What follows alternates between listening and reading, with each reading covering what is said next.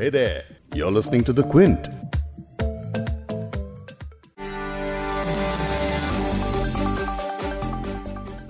आयुष मंत्रालय की एक नोटिफिकेशन के बाद मेडिसिन की दुनिया में एक विवाद खड़ा हो गया है।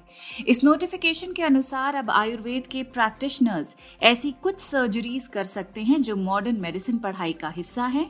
यहाँ विवाद मॉडर्न मेडिसिन और ऑल्टरनेट यानी ट्रेडिशनल मेडिसिन के बीच है। मंत्रालय के इस नोटिफिकेशन पर इंडियन मेडिकल एसोसिएशन के डॉक्टर्स ने कड़ा ऐतराज जताया है। वो कह रहे हैं कि आप मॉडर्न मेडिसिन के प्रिंसिपल्स को ट्रेडिशनल मेडिसिन के साथ कैसे मिला सकते हैं? आयुर्वेद, जो खुद एक उपचार पद्धति है, वो अपनी सर्जरी के तरीके विकसित क्यों नहीं कर सकती? तो आज इस पूरे विवाद पर पॉडकास्ट में तफसील से बात करेंगे। क्विंट हिंदी पर आप सुन रहे हैं बिग स्टोरी हिंदी। मैं हूँ फबीहा सैयद। पॉडकास्ट में सुनिए डॉक्टर अश्विनी सेटिया को, जो मैक्स सुपर स्पेशलिटी हॉस्पिटल में गैस्ट्रो एंटेरोलॉजिस्ट के प्रोग्राम डायरेक्टर हैं। मेरा कहना केवल इतना है कि और मैं किसी भी रूप में आयुर्वेद को या होम्योपैथी को या सिद्ध को या यूनानी को डेनिग्रेट नहीं कर रहा हूँ, मैं उसकी भर्सना नहीं कर रहा हूँ, बिल्कुल भी नहीं। लेकिन हमें ये देखना है कि प्योरिटी ऑफ़ साइंस कायम रहे। और साथ ही सुनिए dental surgeon doctor Adiba Kausar को भी, जो आयुर्वेद और डेंटल सर्जरी की तुलना करते हुए सवाल खड़े कर रही हैं। तो पॉडकास्ट में जो दोनों डॉक्टर्स को आप सुनेंगे, इन डॉक्टर्स के पास सवालों का पुलिंदा है, जिनके जवाब सरकार के पास ज़रूर होंगे। तो हम आज इन डॉक्टर से जवाब नहीं मांगेंगे, सवाल मांगेंगे। खैर, पहले उस नोटिफिकेशन की बात कर लेते हैं, जिस पर इतना विवाद हो रहा है। शुक्रवार 20 नवंबर को central council of Indian medicine यानी सीसीआईएम ने अपने गजेट में एक अधिसूचना जारी की, जिसने पोस्ट ग्रेजुएट आयुर्वेदिक चिकित्सकों को कुछ सर्जिकल प्रक्रियाओं के लिए औपचारिक प्रशिक्षण प्राप्त करने की अनुमति दी है। सीसीआईएम एक स्टैच्यूटरी बॉडी है जो आयुष मंत्रालय के अंतर्गत आती है। इसका काम होता है इंडियन मेडिसिन सिस्टम को रेगुलेट करना। नोटिस में लिखा है कि आयुर्वेद की कुछ चुनिंदा स्ट्रीम से पोस्ट ग्रेजुएट उनतालीस general surgical procedures 19 ENT e से जुड़े सर्जिकल प्रोसीजर्स करने के लिए एलिजिबल होंगे।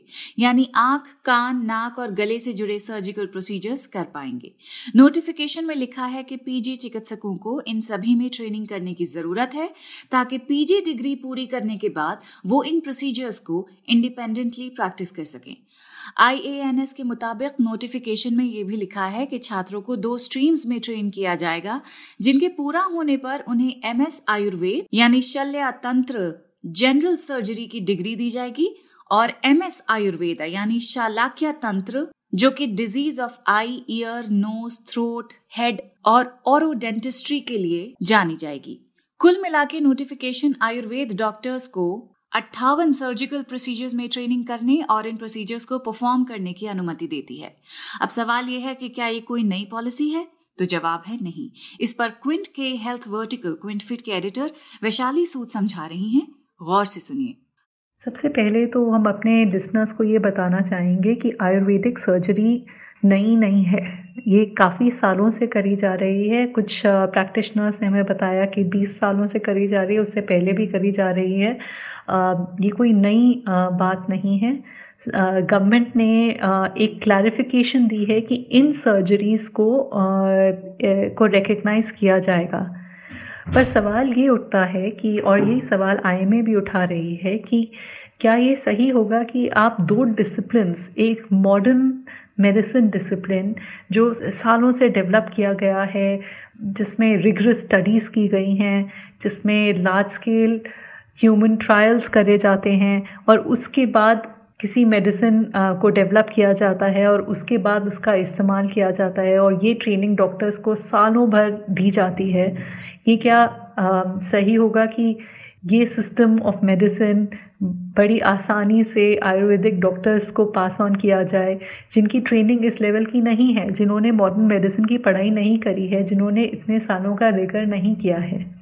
और दूसरा उनका दूसरा जो क्रिटिक्स का सवाल है, वो कह रहे हैं कि दो डिस्टिंक्ट स्ट्रीम्स ऑफ़ मेडिसिन हैं। अगर आयुर्वेदा काम करता है तो आप क्यों चाहते हैं कि आप मॉडर्न मेडिसिन के प्रिंसिपल्स आयुर्वेदा में अप्लाई करें? तीसरी बात जो क्रिटिक्स बार बार कहते हैं आयुर्वेदा के बारे में वो ये कहते हैं कि आयुर्वेदिक डॉक्टर्स एंड एसोसिएशंस इन सब के पास पूरा हक है कि वो अपनी खुद की large scale clinical trials hold करें। जो क्रिटिक्स हैं, वो ये कह रहे हैं कि अगर आयुर्वेदा एक अपने में कंप्लीट साइंस है, अपनी, अपने में कंप्लीट स्ट्रीम ऑफ़ मेडिसिन है तो उन्हें अपने क्रिटिक्स को चुप कराने के लिए एक रिगरस स्टडी खड़ी करनी चाहिए। अपने डिफरेंट स्ट्रीम्स ऑफ़ ट्रीटमेंट के लिए large scale clinical trials carry out करने चाहिए। और अगर वो रिगर्स ऑफ़ साइंस का इस्तेमाल कर कर प्रूव कर देते हैं कि ये मेडिसिन काम करती है तो कोई इस पर सवाल नहीं उठाएगा। पर यह देखा गया है कि आयुर्वेदिक प्रैक्टिशनर्स इसे रिजिस्ट करते हैं। वो कहते हैं कि ये ट्रेडिशनल बेस्ड मेडिसिन है इतने सालों से काम कर रही है सेंचुरी से काम कर रही है तो इस तरह के सवाल उठाना ठीक नहीं है।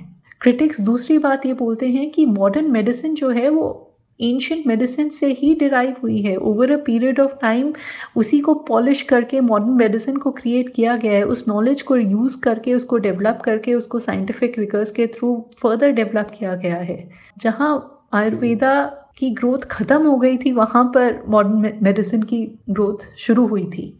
काफ़ी ऐसे डिसिप्लिन हैं जो मॉडर्न मेडिसिन में सिखाए जाते हैं, जिसकी नॉलेज आयुर्वेदा में नहीं है। और जो आयुर्वेदा के बाद डेवलप हुई है। तो क्या ये सही होगा कि कुछ मॉडर्न मेडिसिन की स्ट्रीम्स आयुर्वेदिक प्रैक्टिशनर्स को सिखाती जाएँ और उन्हें बोला जाए, जी, जाइए आप सर्जरी करिए आयुर्वेद से बड़े मर्ज का इलाज करने पर भी पहले भी विवाद उठ चुका है। अक्टूबर के महीने में स्वास्थ्य मंत्री ने प्रोटोकॉल जारी किया था, जिसमें बताया गया था कि बिना लक्षण वाले और हल्के लक्षण वाले कोरोना मरीजों को योग और आयुर्वेद का सहारा लेना चाहिए। जिसके बाद विज्ञान को आधार बनाकर आईएमए ने सख्त लहजे में सवाल पूछे। आईएमए ने तंज करते हुए मंत्री जी से पूछा कि उनके सहयोगी मंत्री जो कोरोना वायरस से संक्रमित हुए थे, उनमें से कितने लोगों ने तय किया था कि उनको आयुष और योग से ठीक होना है? आईएमए की प्रेस रिलीज़ में लिखा था कि डॉक्टर हर्षवर्धन ने बताया कि उनके प्रिस्क्रिप्शन को कई सारी नामी संस्थानों ने समर्थन दिया है, लेकिन उसमें यह भी लिखा हुआ है कि डॉक्टर हर्षवर्धन खुद मानते हैं कि उनका ये प्रिस्क्रिप्शन अनुभव पर आधारित है। आयुर्वेद का कोरोना के इलाज को लेकर ये विवाद भी उठा था। अब आते हैं आयुर्वेद और सर्जरी करने की अनुमति वाली बात पर। इंडियन मेडिकल एसोसिएशन केंद्र के इस तरह के नीतिगत कदमों का खुलकर विरोध कर रहा है। इस पर अब मॉडर्न मेडिसिन के डॉक्टर्स क्या सोचते हैं वो जानने के लिए मैंने बात की। डॉक्टर अश्विनी सेटिया से, जो मैक्स सुपर स्पेशलिटी हॉस्पिटल में गैस्ट्रो एंटेरोलॉजिस्ट के प्रोग्राम डायरेक्टर हैं। डॉक्टर सेटिया जो कह रहे हैं, जरा वो भी गौर से सुनिए। तो मेरा सवाल केवल ये है मेरा प्रश्न केवल ये है कि अगर पहले से थी तो दोबारा नोटिफिकेशन इशू करने की ज़रूरत भी क्या थी आवश्यकता क्या थी हम्म। अगर ये पहले से थी तो हम्म। और मे, मेरे अपने हिसाब से ये बैकडोर एंट्री है बिकॉज़ नई नई चीज़ें जो ये बता रहे हैं कि हमने वो करना है हालाँकि हमें कोई इससे आपत्ति नहीं है कि वो उन्होंने अपने जो उनकी अपनी परिभाषा है और उनके अपने जो टर्म्स हैं जो उन्होंने यूज़ किए हैं सर्जिकल हम्म। प्रोसीजर्स के लिए हम्म। वो ज़रूर करें ज़रूर कर सकते हैं मेरा कहना मात्र इतना है कि जो चीज़ मॉडर्न मेडिसिन के हिसाब से यानी एलोपैथी के हिसाब से की जा रही है वो वो अपने उसमें ना इंक्लूड करें मेरा कहना केवल इतना है कि और मैं किसी भी रूप में आयुर्वेद को या होम्योपैथी को या सिद्ध को या यूनानी को मैं डेनिग्रेट नहीं कर रहा हूँ मैं उसकी भर्सना नहीं कर रहा हूँ बिल्कुल भी नहीं। जी। वो बहुत उत्तम साइंस है जो चल रही हो चल रही है लेकिन हमें ये देखना है कि प्योरिटी ऑफ़ साइंस कायम रहे। हम्म। जो जिस हिसाब से काम कर रहा है उसी हिसाब से काम करे। हम्म। देखिए बहुत सारी जजमेंट्स ऐसी हैं जिसके अंदर ये कहा गया है कि मैं एक मॉडर्न मेडिसिन का प्रैक्टिशनर हूँ गैस्ट्रोएंट्रोलॉजिस्ट हूँ। यानी मेरे पास जो डिग्री है वो इस देश की सबसे ऊपर वाली डिग्री है गैस्ट्रोएंट्रोलॉजी में। लेकिन मैं भी जनरल सर्जरी नहीं कर सकता हूँ क्योंकि मैं उसके लिए ट्रेन नहीं हूँ। हम्म। मैं प्रशिक्षित नहीं हूँ उसके लिए। तो प्रशिक्षण देने के लिए आप अपनी विधा में तो वो देंगे ना। हम्म। दूसरे की विधा में प्रशिक्षण तो नहीं दिया जाएगा ना। मैं कल कहूँ की हाँ मैं तो बहुत ही पढ़ा लिखा डॉक्टर हूँ लेकिन मैं एक बिजली घर लगा सकता हूँ जबकि मेरे को उसके बारे में कुछ मालूम नहीं है। तो कैसे चलेगा वो काम?